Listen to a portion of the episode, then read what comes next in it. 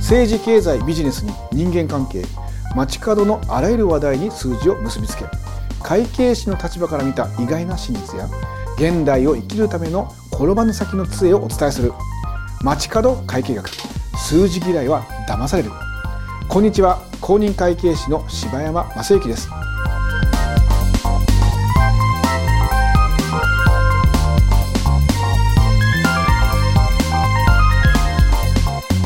つい最近新聞を見ていてですね、年金受給75歳っていう見出しがですね、目に飛び込んできました。ちょっと道端歩いていてですね、ふとそのですね見出しを見て足が思わずパタッと止まってしまった。75何それと、65でも遠いと思って75何それとか言うですね、思わずですね口走ってしまったんですけどね、なんだそれはとよく見てみるとですね、これ新聞などの報道で出てるのがですね、最近ですね公的年金の受け取りの開始の年齢について、個人の判断で75歳まで伸ばせるよう検討する方針を明らかにしたと。多分75まで伸ばすと、支給がその分だけたまって、増えるよってそういうイメージだと思うんだけど、要するに支給開始の年齢を遅らせるような制度を設計を考えているということをですね、厚生労働省が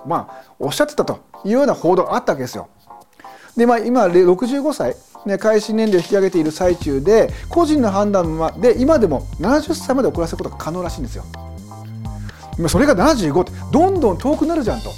実は私今48歳ですから、65って意外に近いんですよ。実はね17年ぐらいかな、なんで意外に近いじゃんと思ってたら、75ってはるか彼方行っちゃいましたもんね。まだそこまでもらえないなんてね、ちょっと一瞬思ってですね、今自分が払ってるんですね、社会保険料計算してみたらさ、うわきついなとかね、待てよ75って死ぬ可能性あるじゃんとかね、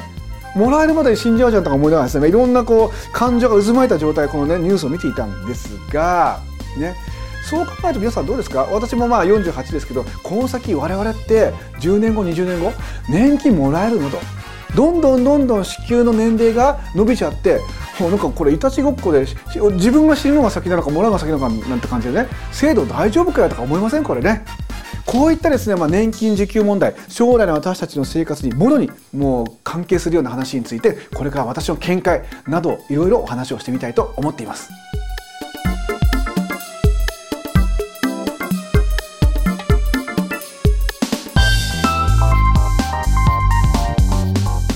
年金についての現状なんですが、政府他、検討されている案では、選択制なんだけど75歳から支給が開始するという可能性もあるよということで、考えてみたらね、75歳選択してね、じゃあこれから支給だって言った瞬間にですね、万が一間違ってですね、自分もね病気とかに亡くなって、これ生活費じゃねえだろうと、葬式代になっちゃうじゃないかみたいなね、もう笑えない話ですよねこれね。でそこからまたいくら増えるかっていう増える額の問題もあるんですけども、結局ねこれなんでこんなことになるかっていうと、実態としてね、これちょっとネットなどでいろいろ見てみると、社会保障費ってありますよね。こういった年金とかいわゆる健康保険にも関係する社会保障費ね、この伸びっていうのは結構半端ないんですよ。で見るとですね、これ年によって高い低いありますが、平均して年 2.6 兆円ずつ増えてるって、これすげえなと。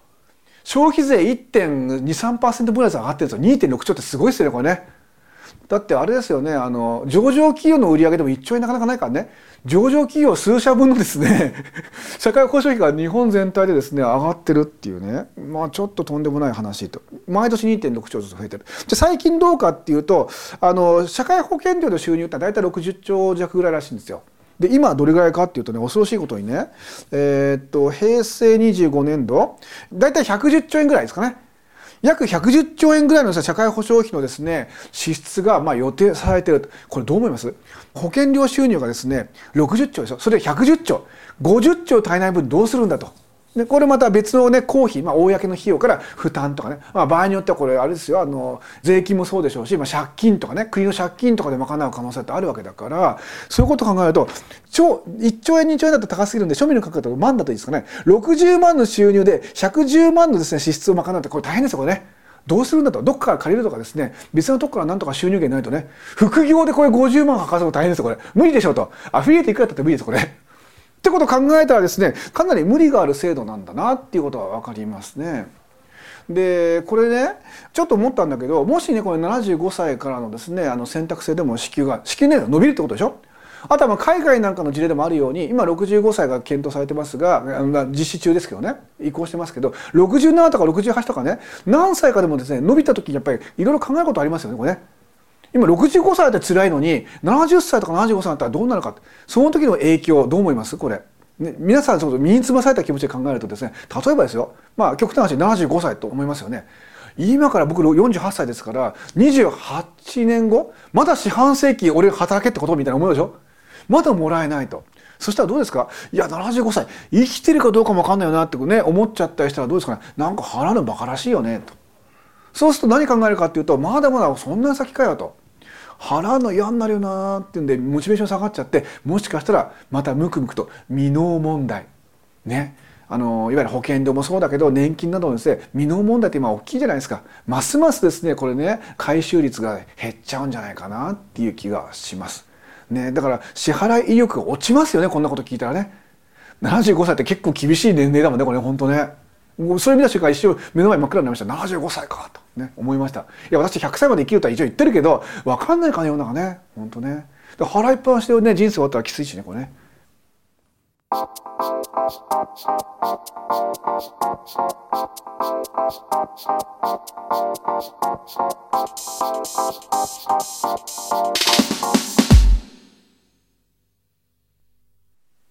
あともう一つは、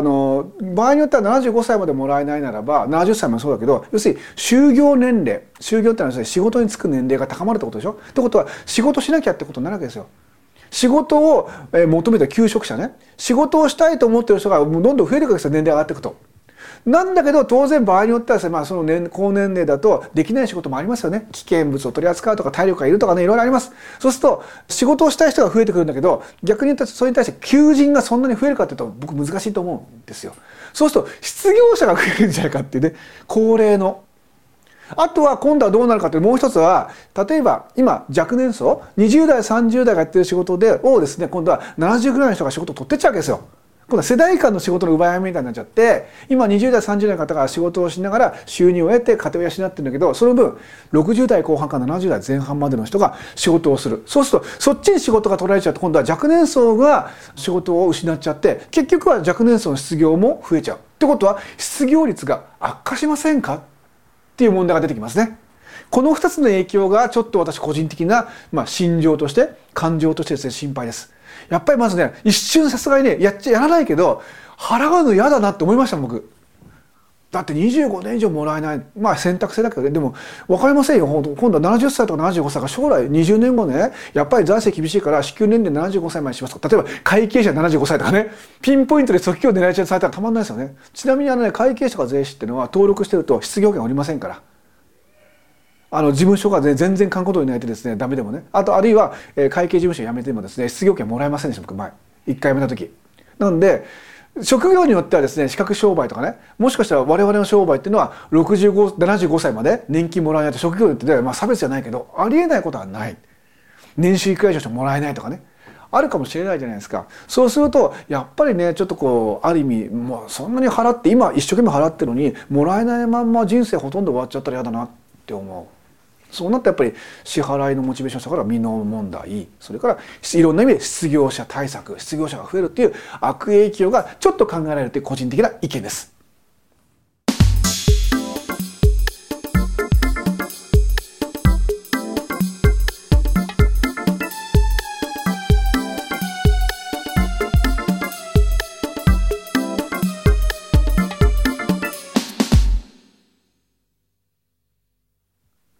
そもそも今出されている政府の案などは、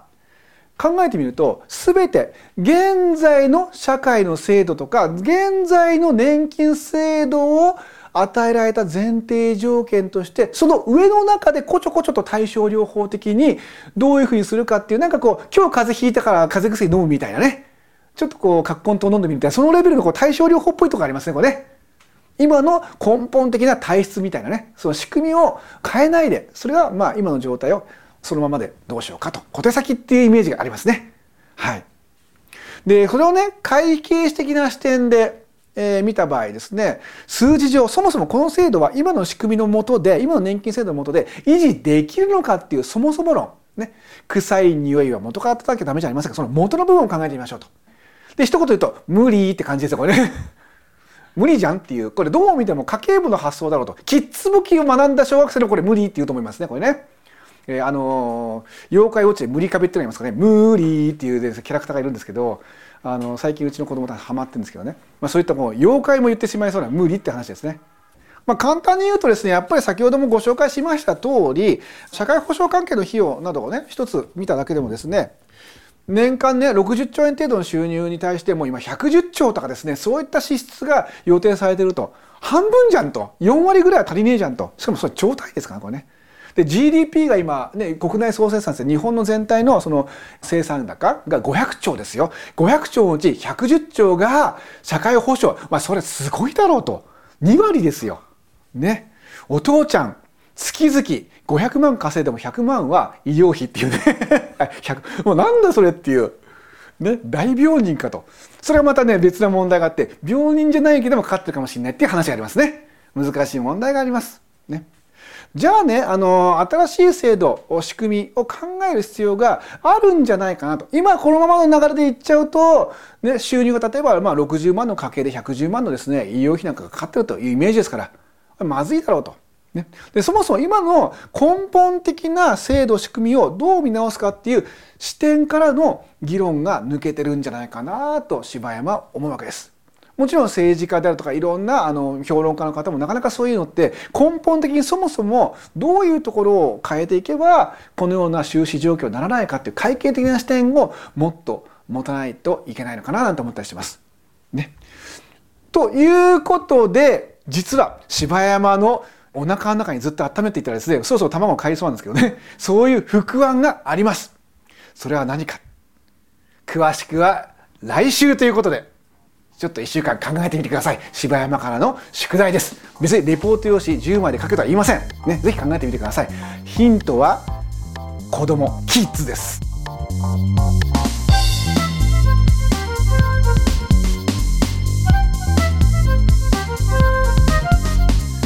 最近、私のですね、受講生の間からも柴山先生、街角会計学聞いてますよ、これからもよろしくお願いしますみたいなですね、メールがさりげなくですね、柴山式簿記講座の中にもですね、その質問メールでさりげなく入っていることがあります。受講生も聞いてくれている街角会計学、皆さんぜひですね、受講生の方はもちろん受講生に限らず広く一般の方に聞いてほしいと思っています。これまでもいろんなコンテンツをもう30本以上出してますので、そのバックナンバーも聞き逃したこともあるかもしれません。ぜひ聞いてみてください。柴山のですね主催するホームページにバックナンバー等が出ています。http://bokikai.net http://簿記会計.net、そちらにですねバックナンバー等々が出ています。あとですね、質問やご意見、ね、あるいはあのいろんなご感想などもですね、そのホームページの問い合わせフォームからお寄せいただければ、これ面白いなと思ったらご紹介させていただくこともありますので、いやこれちょっと紹介は NG よっていう場合は言っていただければ紹介しませんからね。